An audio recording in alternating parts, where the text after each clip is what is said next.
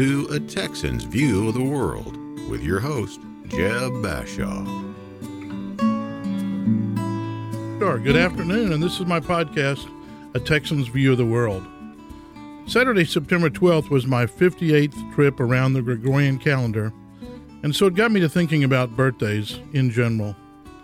I had a great birthday this year. I was surrounded by loved ones and friends, received gifts and calls, and it's just a great time of year.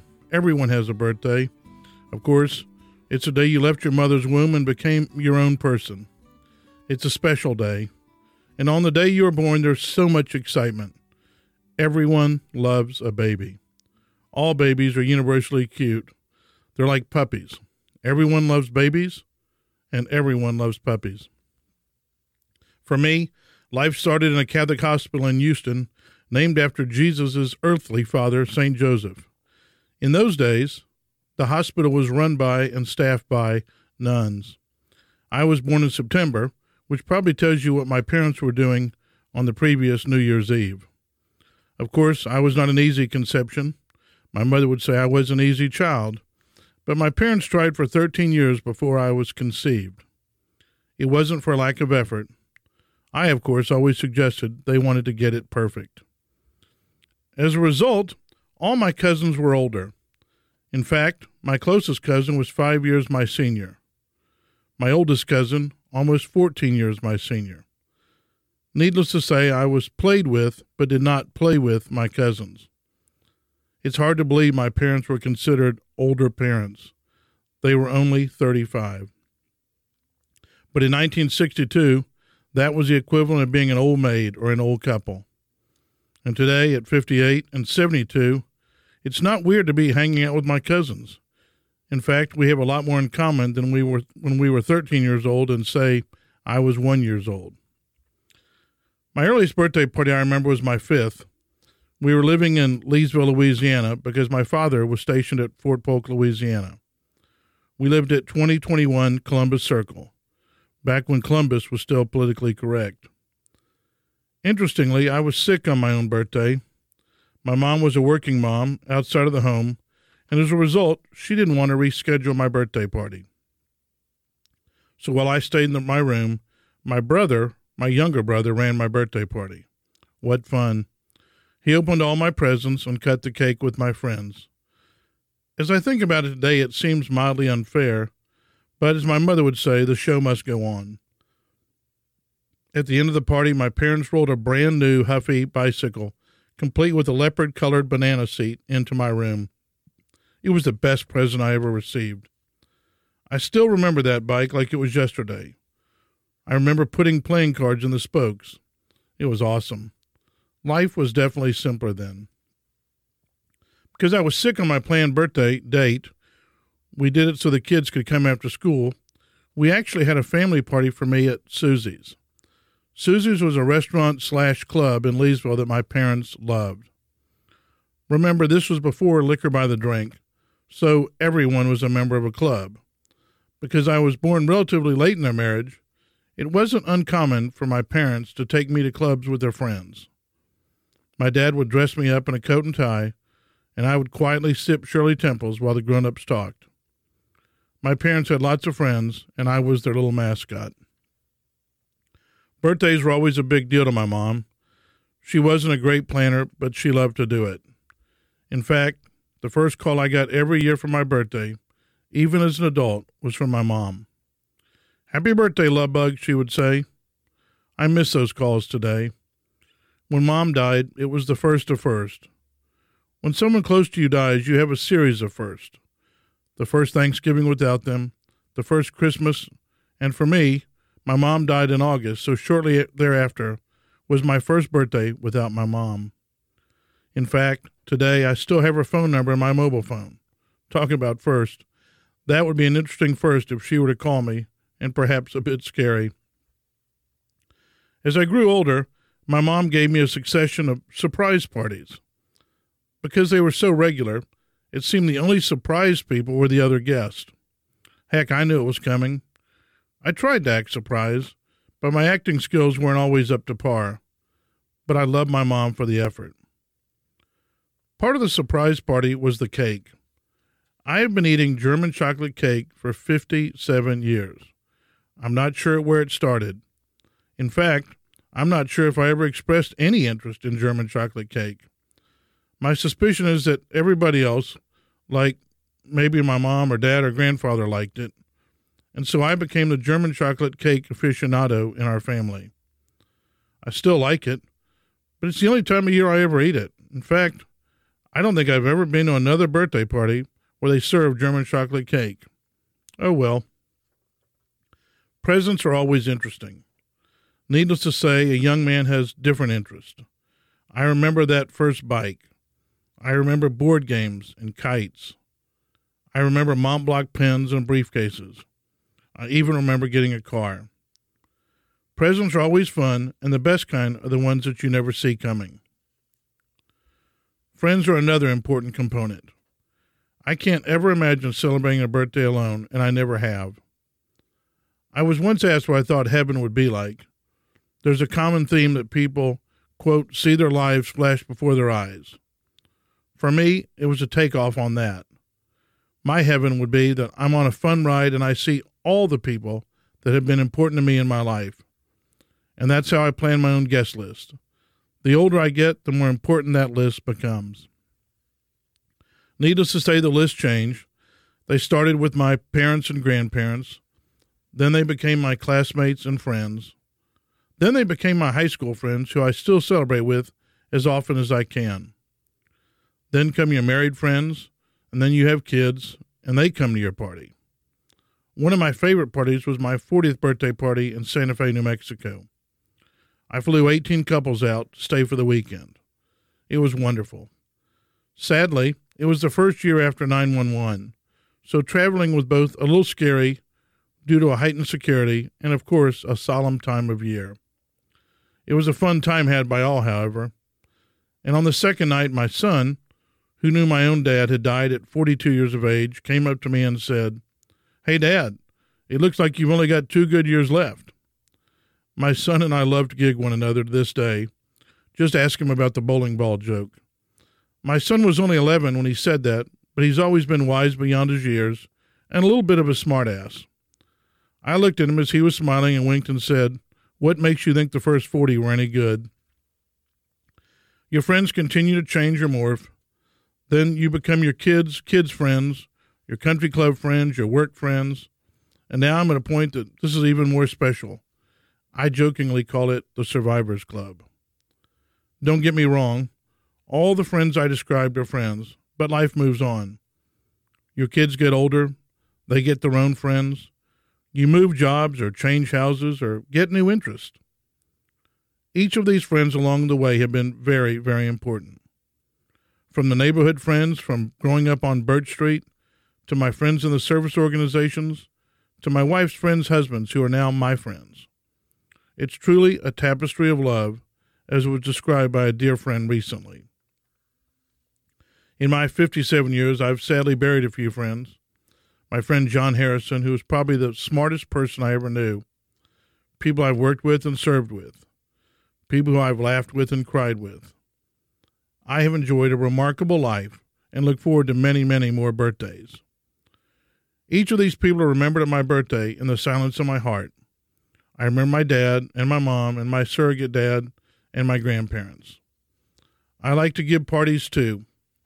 Some of my best memories are giving surprise parties for my wife. She always acts surprised. I asked her one time and she confirmed I have actually always surprised her. My beloved wife is one of those people who don't like the spotlight. She's a giver with a servant's heart. She always laughs at how excited I get. Of course, at my age, I'm excited about every single day. Birthdays are like seasons. We are born in the spring like new colts. We mature in the heat of the summer. We gain wisdom in the fall, and we benefit from our experience, and then we die in the winter of our lives. It's a cycle that repeats itself. At least that's what we hope happens. Obviously, some lives are cut short, like my cousin Scott at 19, or my friend John at 50, or my friend Barry at 60.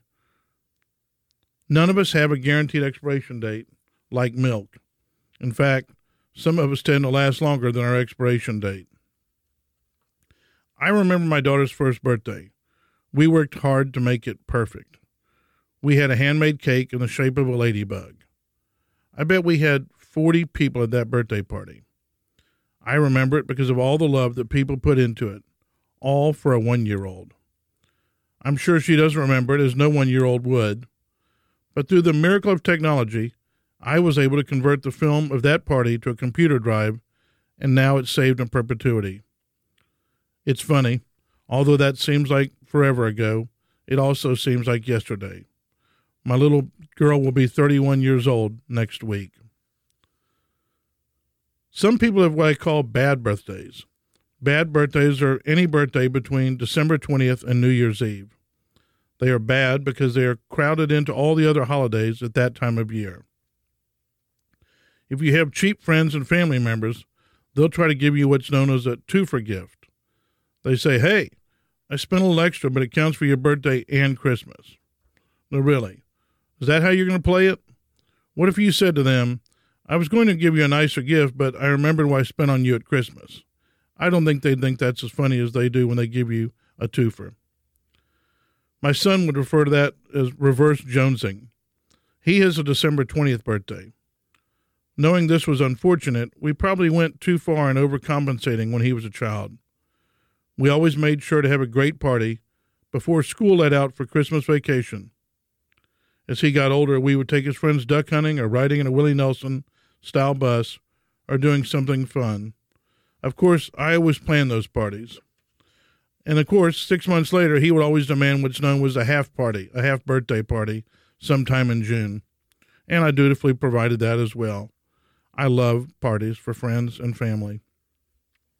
Last year, for my son's birthday, we flew to New Jersey on his birthday to go duck hunting with his best friend, Alex.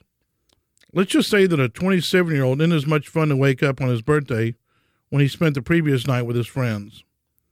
He wouldn't even wear the birthday hat I bought him on the plane. What a spoil sport.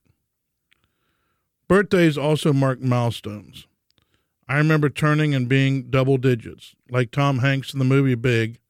I wanted to be big. In the Jewish faith, turning 13 is the time for a bar mitzvah or a bat mitzvah. As young teens turning 16, it's the time to get a driver's license. At age 18, we can vote or join the Army. At 21, we can drink alcohol or buy tobacco products. After that, it's a long wait.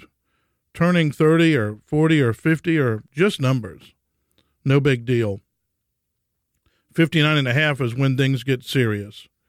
You can take money of your IRA when you turn 59 and a half, and only the government could come up with that. And of course, you don't get Medicare or Social Security until age 65. Did you ever wonder how they came up with 65 as retirement age? It's actually a pretty good story. You know, prior to that, nobody actually ever retired. You just kept working until you dropped, whether you were in the field or the factory. But the Social Security Act was passed in 1934 as America was trying to come out of a depression. It was an opportunity to maybe take some older folks out of the workforce and provide jobs for younger folks. And like all government programs, it was poorly planned and quickly implemented. If you want to know what that would be like in today's world, think about the COVID payments of $600 per week for unemployment.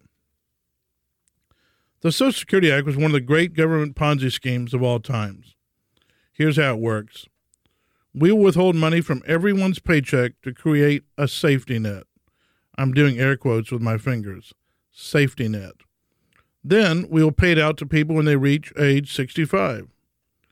Well, guess what the life expectancy was for all Americans in 1934? You guessed it, 64 years of age. So the government was going to tax everyone and then only pay out to half the people. Genius. That worked right up until one, people started retiring. Remember, no one retired prior to this. You just worked till you dropped. Retirement was a made up term. Then, because of medical advances, people started to live longer. Then, because women could work, people were having less children. Do you see why Social Security is a mess? Oh, yeah. Then Congress started using the funds for something else. I can't remember what it was, and neither can they. But as always, I digress. So, aging is a good thing. I think it's better than the alternative. We all seem to know someone who is living longer. Recently, I had the good fortune to attend a drive by COVID caused birthday party for one of my 100 year old friends. Another friend just turned 95, and another just turned 93. As my mom used to say, only the good die young. But these are the three of the finest people I know, so there must be some exceptions. In fact, I'll never forget my mom's last birthday. It was her 80th birthday. All she wanted that day was Luling's barbecue and a piece of chocolate cake. It's amazing how the older we get, we go from bicycles to just a simple meal in a short 75 years. Finally, in this year of COVID 19, political unrest, election year, I've taken an extra hard look at life. I am ever more grateful for all the good things that have happened to me. I am all the more excited about the future. Birthdays like Christmas only come around once a year. But have you noticed how nice everyone is on those days? Maybe that's my birthday wish. I think about how we came back together after 911. People in the streets, hugging neighbors, black and white, brown and whatever, gay and straight, all joined together for a common cause. Not a common enemy, but a common cause. Maybe we should all remember that. You know, a lot of the young people riding today don't remember those days, and they haven't been taught about sacrifice or mutual appreciation for different ideas.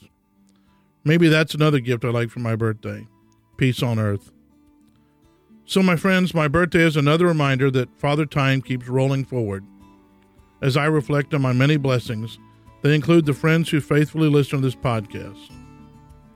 And as always, remember that yesterday is history, tomorrow is a mystery, and today is a gift from God, which is why we call it the present. This is Jeb Bashaw, and this is A Texan's View of the World.